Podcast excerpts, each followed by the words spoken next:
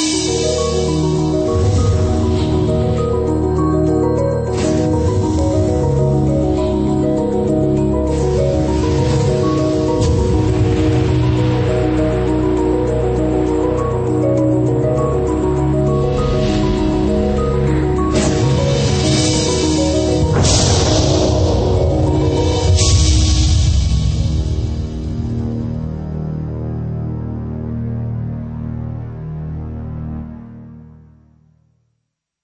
American Revolution was one of the most significant military conflicts in the history of the world.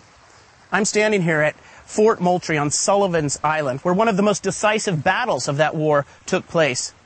You know, every year on the 4th of July, we celebrate the signing of the Declaration of Independence. It would lead people to believe that 1776 was a particularly good year for the colonial army. In fact, nothing could be further from the truth. The Americans lost battle after battle. Our two largest cities were taken over by Great Britain, Philadelphia and New York. In fact, the very cause of independence was holding on by a thread. It prompted Thomas Paine to write the famous words, These are the times that try men's souls. The summer soldier and the sunshine patriot will, in this crisis, shrink from the service of their country but the deepest love and thanks to those who stand now. It was on this ground, on June the 28th, 1776, that a ragtag group of 400 colonial soldiers made their stand against the greatest navy in the history of the world. By the time that engagement was over, some 40 guns turned back 300 British guns on nine British warships. These 400 men, under the command of General William Moultrie, most of them farmers and shopkeepers, changed the world because they were willing to give everything for the cause of freedom.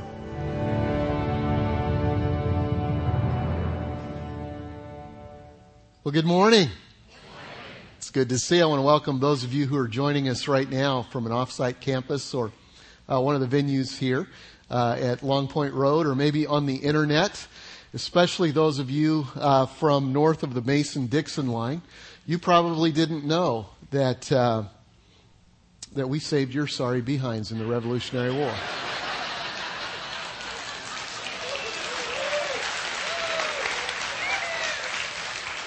It's just good to be from South Carolina, isn't it?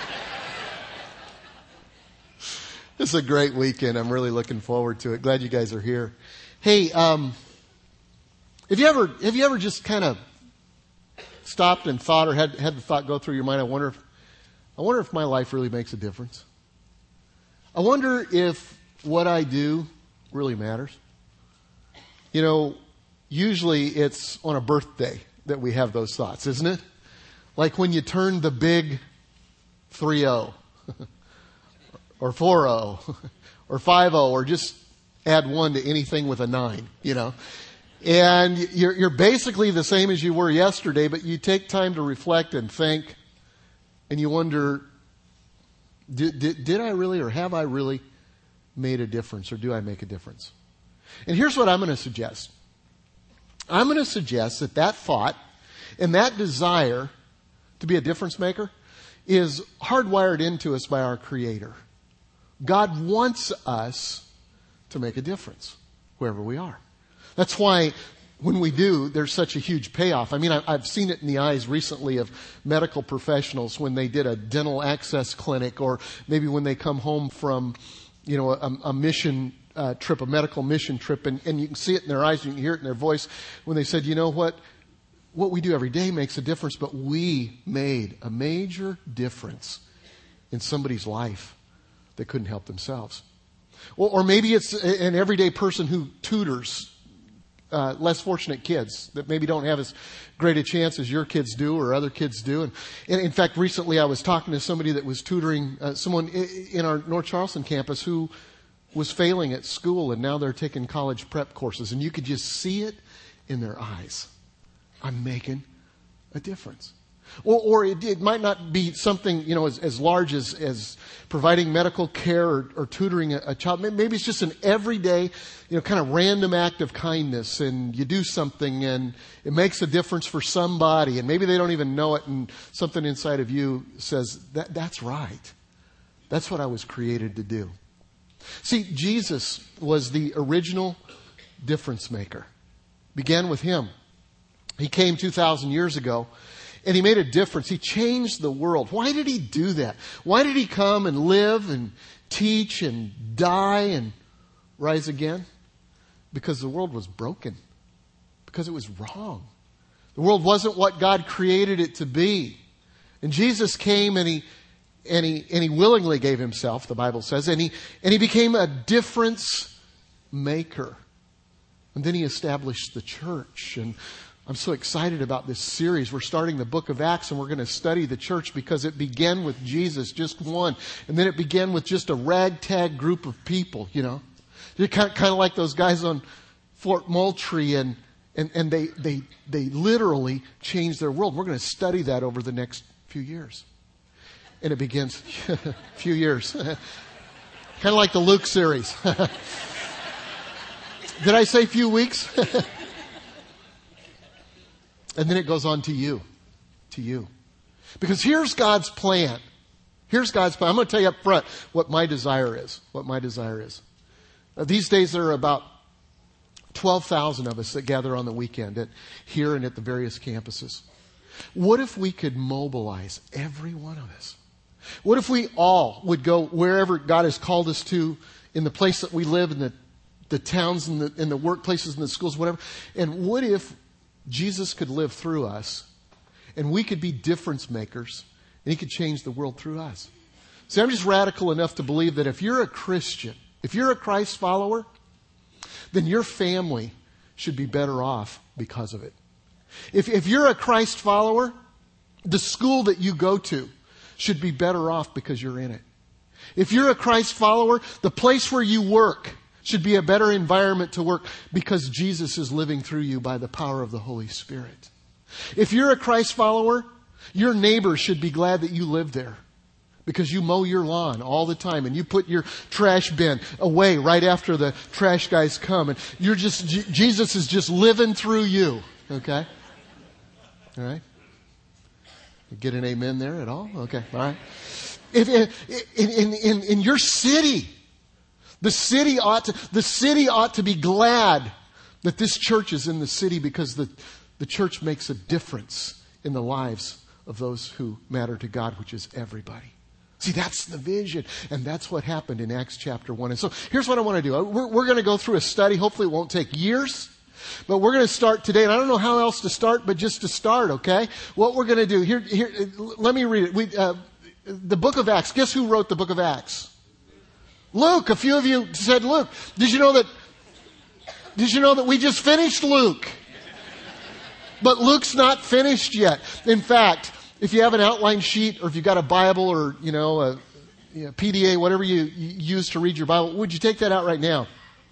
And let's just read the first few verses and then we'll kind of dive into this study. And oh, by the way, there's going to be small groups. We're, we're all kind of trying to study the same thing for the next six weeks. And I want to encourage you here and at the campuses to jump in, be a part of a small group so we kind of all be on the same page for just a few weeks here. Um, Acts chapter 1. Dear Theophilus, in my first book, what was his first book? Oh, you guys are good.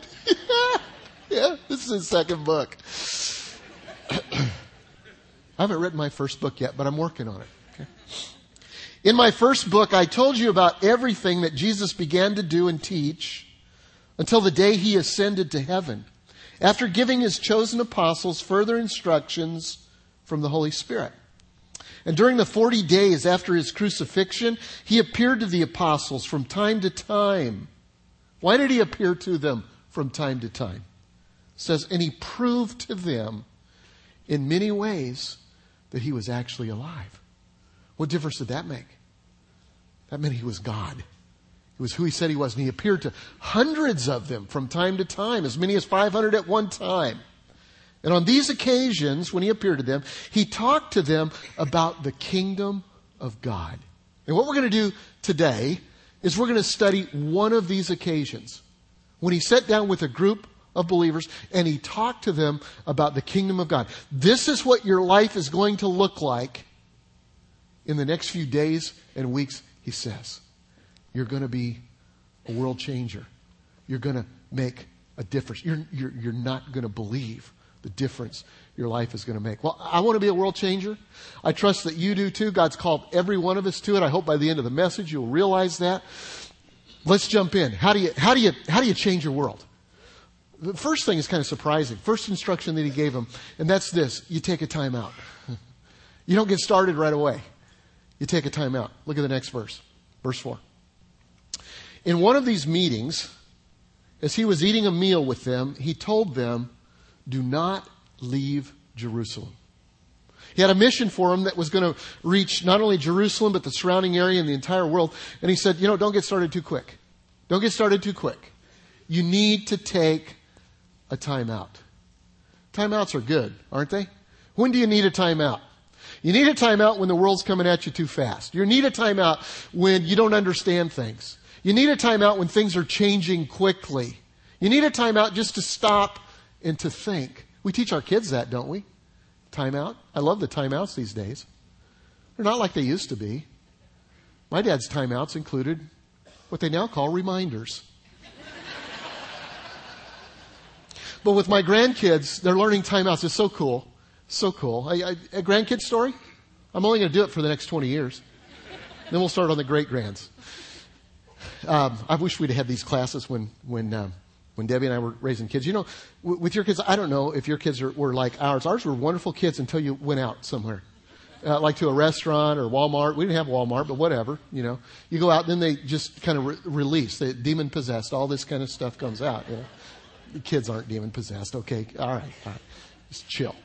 And so, and so you go out and you don't know what to do. And so my grandkids, I watch my kids with my grandkids and, and here's what they do. Little Miles, two years old, he'll be just going nuts what are they going to do? What are they going to do? they'll say, Miles, get some self control. I'm thinking, that's not going to work. it's called a timeout, but they say, get some self control. And so what they do is they say, Miles, put your hands together. And he, he puts his hand together. He's just going nuts. But he's got his hands together. Nuts. Then they'll say, take a deep breath. And he does. It's just incredible. Take a deep breath, take three of them. And now let's count to 20. And they count to 20. And by the end of that, he chills. It's a ma- miracle. It's got perspective. The other day, Lisa was on the way home with Miles and Greta Kate, and they were both in their car seats, you know. Greta Kate's six weeks old. And Greta Kate was going nuts. Not, not much you can say to a six, six week old, right? After a little bit, Miles turns to his mama and he says, Greta Kate needs a timeout.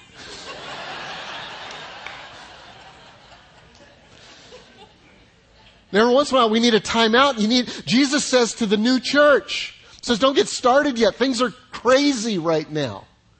Take a timeout. See, timeouts were important to Jesus. Jesus took timeouts before every major challenge that he had. When he first went into ministry, he took a 40 day timeout in the desert, a time of fasting and prayer, and then he started his ministry. Uh, when he chose his first disciples, he took a time out and he went away by himself and he prayed all through the night, it said, before he did it. Before he went to the cross, you know what he did? He went to the Garden of Eden and he took a time out to get perspective. Timeouts are important. Some of the best things I've received from God have been during timeouts. Um, I try to have little bitty mini timeouts every day. Do you do that? I try to have a timeout in the morning before I face the world. Just read a little bit of scripture, pray just a little bit, listen just a little bit, because I don't know what's going to be coming at me that day. Sometimes it's good, sometimes it's challenging. Do you guys have those kind of days? And so I take a mini time out, try to take a mini time out. And then during the day sometimes when, when life's going fast or, you know, I don't know what to do, I'll take a mini time out and I'll just whisper a prayer. A lot of times for me, it's just claiming scriptures in the Bible. James chapter 1 verse 5. If any of you lack wisdom, let him ask that God gives it. And I claim that and have a mini time out. And it just gives me a sense of perspective and a sense of God's power flowing through my life. And then every week I try to take a, a, a, a kind of a Sabbath time out on Friday where I don't think about the things that I normally think about. Just kind of, kind of reflect, kind of write, kind of just take a time out so that God can re-energize and refill. Um, there, there have been several instances in, in my life when I was getting ready for kind of the next season of my life. And timeouts really uh, helped me to hear God. Um, before I went into the type of ministry that I do right now, I felt a call to do this during a, a, a college retreat, a timeout. In fact, this summer I had the opportunity for the first time in 30 years to go talk to the guy that conducted the timeout where I felt God's call into ministry and just say to him, thank you. You know, you've made a difference in my life. Uh, before we started Seacoast Church, the elders at Northwood Assembly went to Dillard, Georgia for an extended time out, a time to pray, just wait and seek the Lord. And that's where Seacoast was birthed out of a time out. And uh, so timeouts are important. And Jesus said, you know what? You're going to change the world, church. But before you do, don't leave. Don't leave. Take a timeout. Stop. Here's what we're going to do at Seacoast. I, I feel like this series is so crucial to the future of our church. What's cool about this is we've been here 20 years. And uh, I don't want to sound corny, but I really believe that the best is yet to come. As, as God has collected us together, and now I believe that in a greater way, He's going to unleash us into a broken world uh, to heal and the hurts and to. I just, I just I, hopefully during this series, I'll be able to convey some of the things that I feel. But I feel like this is a new season for us, and so I think it's time for us to take a time out. So here's what we're going to do. Uh, I'm going to ask everybody, if you would, if you consider it, on Wednesdays. Say Wednesday together. Wednesday. Wednesday at 108. Can you say 108? 108. All right, trying to get you to remember that. Wednesday at 108, we're going to take a time out. If you're working, if it's possible, that you can take just a little tiny mini break, maybe even 30 seconds or a minute, to stop and, and, and just take a break and pray and say, God, would you fill our church with the Holy Spirit? Would you fill me with the Holy Spirit? Would you, would you give me marching orders for the world change that you desire for me? Uh, some of us are going to gather together in homes.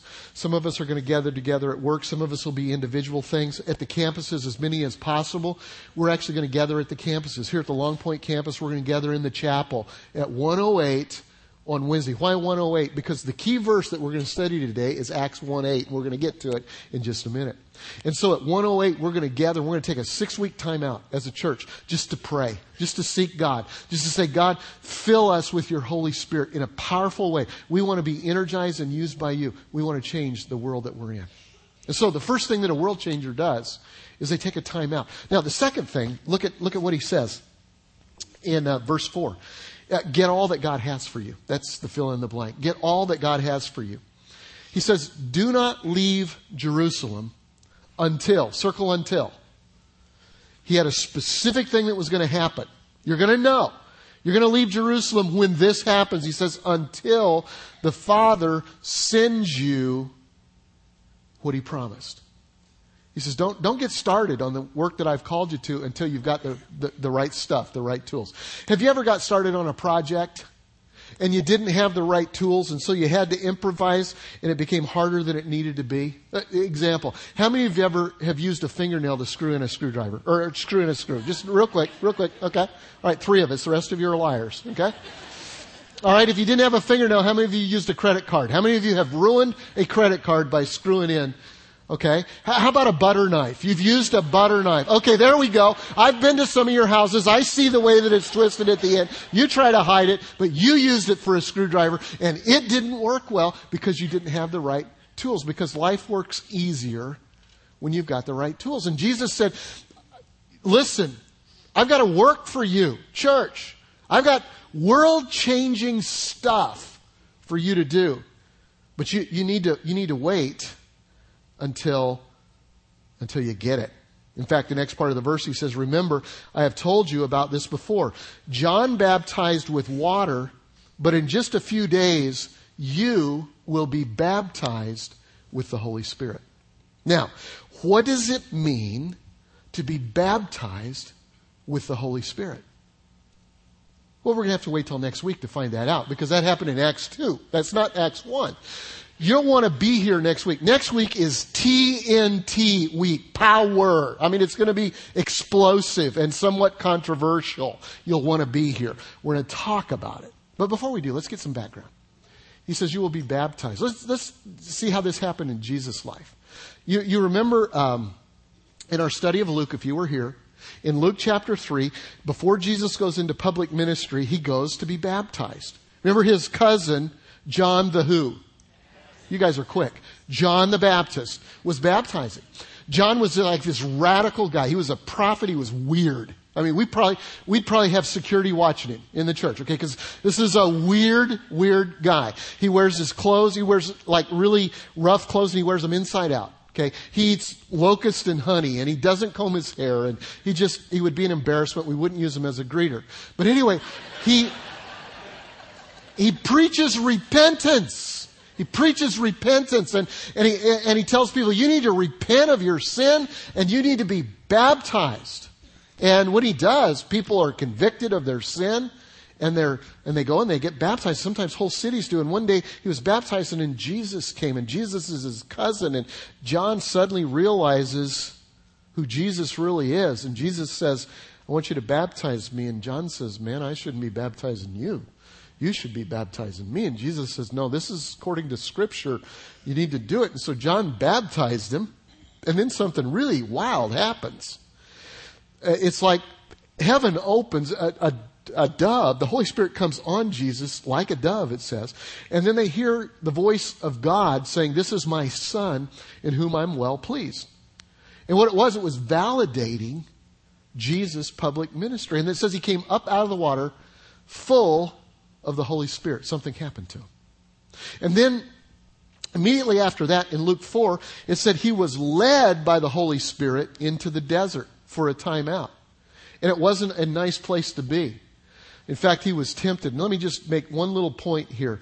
Sometimes we feel like when things aren't going right in our lives and things are hard, maybe we're being tempted, sometimes we think, well, I must not be where God wants me to be. Well, you know what? Sometimes you're right in the middle of where God wants you to be. The important thing is to listen to the Holy Spirit. To get to such a point that you're led by the Holy Spirit and then to overcome where you are. You don't run. You walk through, you overcome. And Jesus overcame the temptation of the devil. And then it says that he went back to the city, and it says specifically, full of the Holy Spirit. Full of the Holy Spirit's power. Then he goes back to his original church where he grew up. He's going to preach in his original church. Can I tell you, that's a tough gig. Uh, I did that. I, I, remember one of my first messages was in the church that I grew up in, and you've got people in it, you're telling them repent, you know, because when you first get saved, you think everybody is a sinner, you know, and you're the only one going to heaven, and uh, you know, I'm preaching repent, and there are ladies out there going, "I changed your diaper, pal," you know, don't don't point your finger at me. So he goes back to the home church, and he takes up a scroll, Isaiah, the the word, and he reads from Isaiah and he says this, the Spirit of the Lord is upon me, for he has appointed me to preach good news to the poor, and he has sent me to proclaim that captives will be released, that the blind will see, and that the downtrodden will be freed from their oppressors, and that the time of the Lord's favor has come. And then he takes the scroll, and he rolls it up, and he sits it down, he goes and sits down, and everybody kind of just stares at him. So what's up with that? And then he goes out, and he does the stuff. Let me just make this point. Most of the world changing stuff does not happen in the church. Okay? This is not the most important thing that happens. We come together, we worship, we celebrate, we receive teaching. It ought to be a time of encouragement for one another, but it's just building us up to go out where we do the stuff. And Jesus got up and he went out and he did the stuff. What did he do? He healed the blind. He set at liberty captives, some of them who were bound by demons that they couldn't overcome. He preached the good news to the poor. And, and, and then he, and, and, and, and then he said, the, the day of the Lord's favor is on you. This is good news. And, and he began to change the world. And, and, and he showed the disciples and he brought them along with him. And he said, okay, guys, Watch this. And, and, then in his last talk to him, just before he was crucified, he sat down with them and he said this. He said, But when the Father sends the counselor as my representative, by the counselor, I mean the Holy Spirit. He will teach you everything and will remind you of everything that I myself have told you. He said, There's going to come a day. You, you need to remember this. It's going to come a day when the Father's going to send you the Holy Spirit. And you're not going to be alone. I've called you to change the world and do things that you would never dream that you could do. But you're not going to do them in your own power. You're going to do them in the same power that I did. You're going to be baptized and filled with the Holy Spirit. The Holy Spirit's going to be like a coach for you. There are going to be times when you're going to be out there and you're going to want, you're going to need to know a word that I said and, and all of a sudden it's going to pop into your mind and the reason it's going to pop into your mind is because the Holy Spirit brought it because of the power that's inside of you. There are going to be times when you're going to need to pray for people and you won't know how to pray and the Holy Spirit is going to pray through you. There are going to be times when you're going to stand before people and you won't know what to say.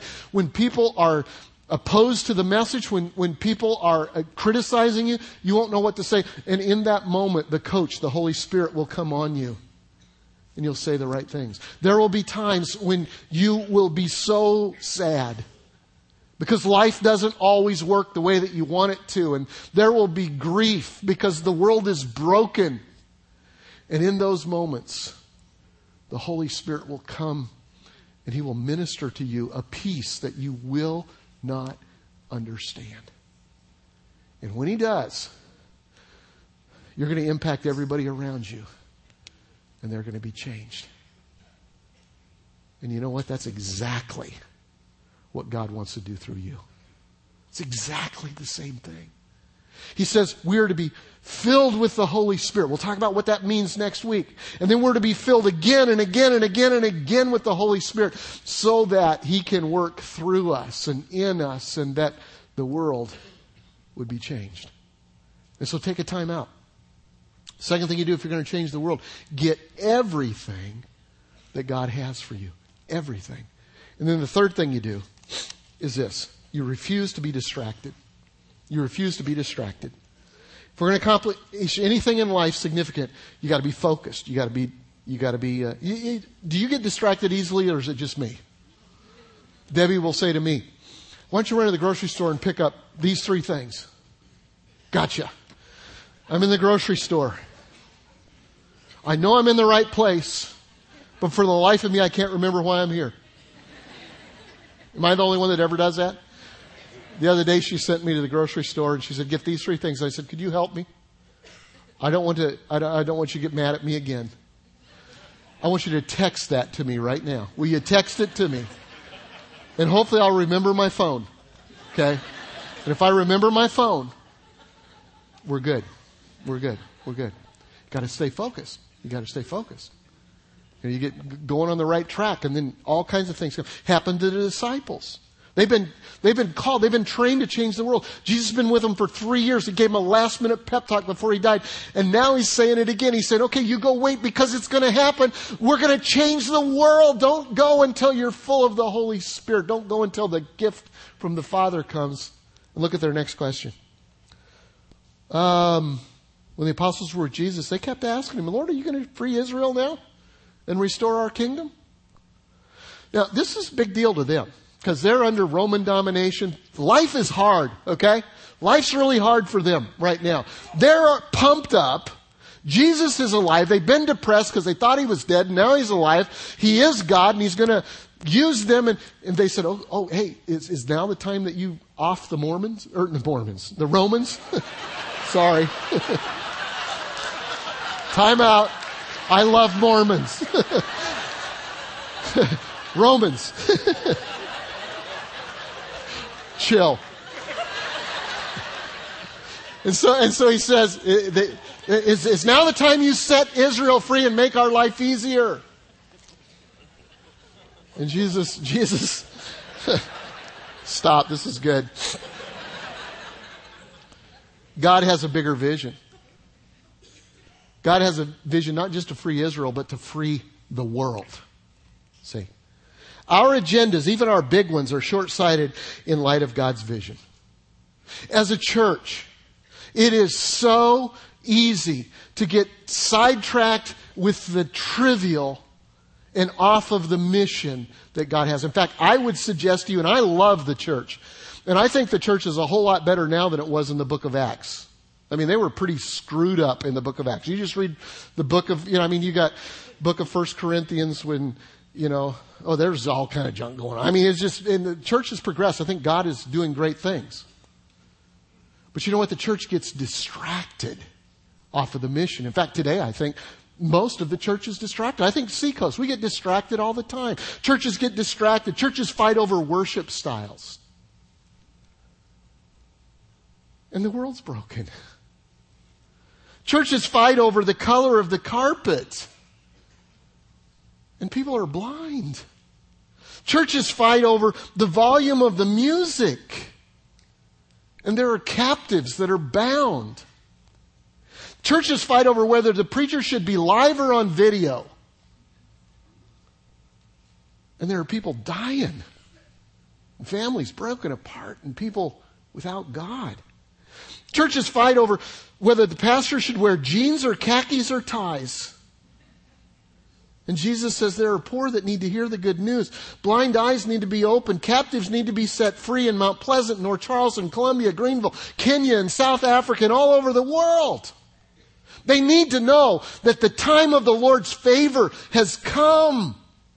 And you're arguing about whether the gifts of the Spirit should be used in the church or whether they're used enough or whether we're Spirit filled enough or whether people should speak in tongues or shouldn't speak in tongues. The church gets distracted. That's just stuff. Our agendas are short sighted in light of God's vision. Lord, are you going to free Israel now? Notice Jesus didn't respond by saying, Hey, great question. One day, I'll send my servant Tim LaHaye to write a bunch of books to explain everything, and then Kirk Cameron will act it all out for you. no, here's what he said. He said, The Father sets those dates. They're not for you. He says, don't get distracted by the trivial. And can I say to you, church, don't get distracted by the trivial. When is Jesus coming? When is the world going to end? Will it happen in 2012? Can I tell you? I'm not on the date and time committee. I'm on the change the world till he comes committee. That's what I know. Do what you know to do. And don't worry about, that's a good time to apply. That's. That's all right.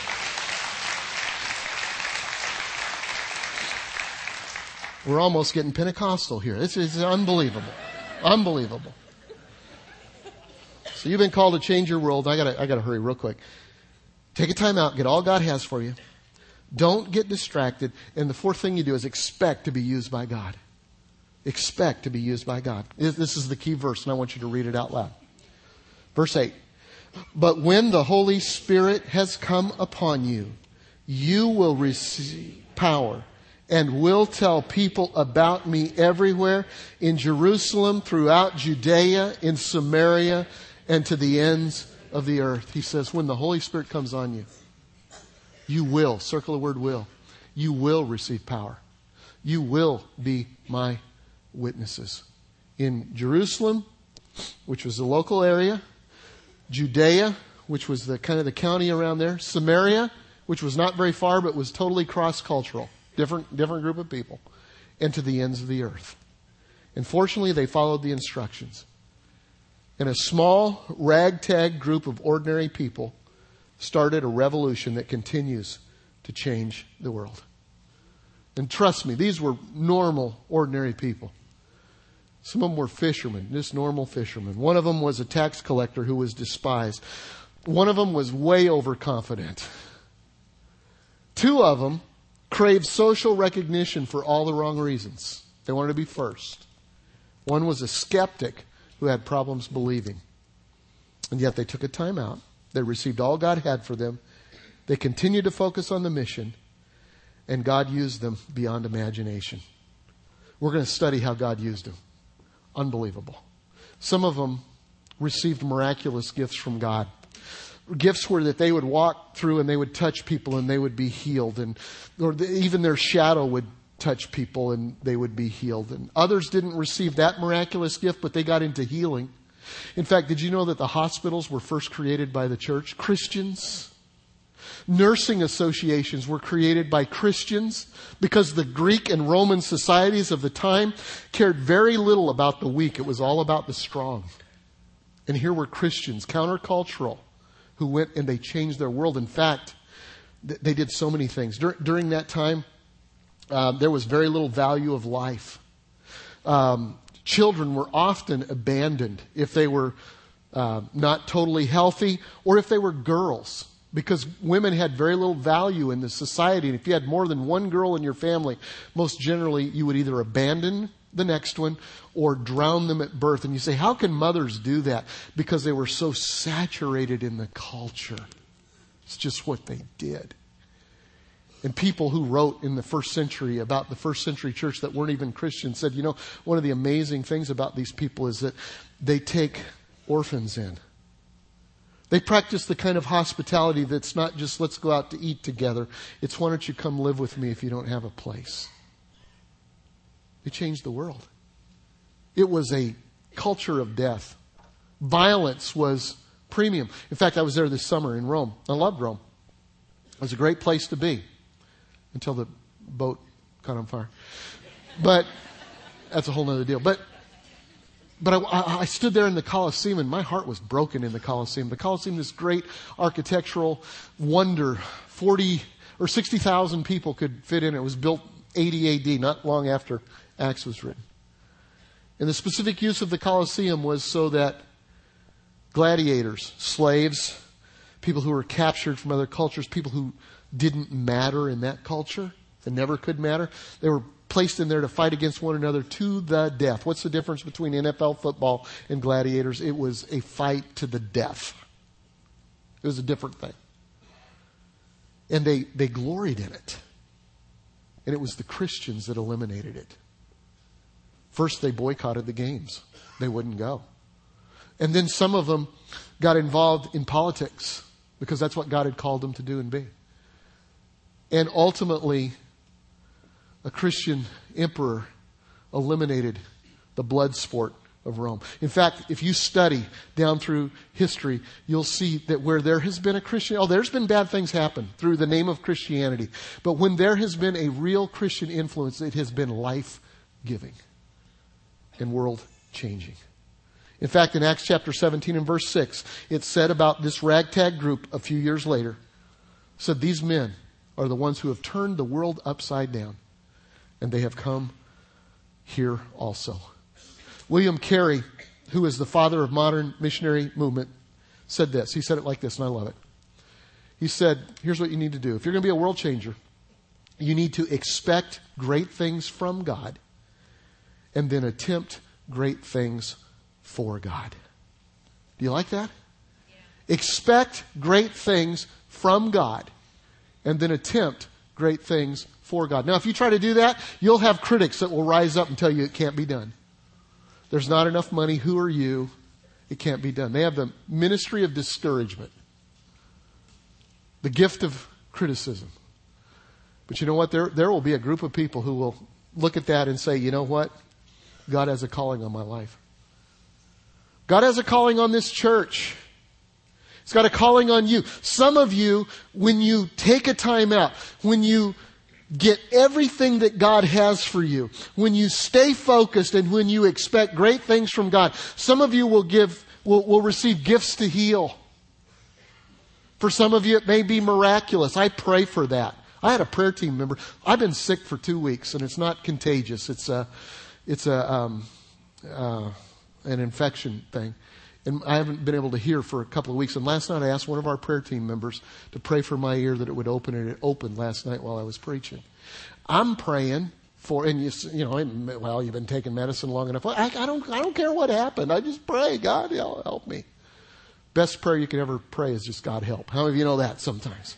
And I'm praying that God will grace some of you with those gifts.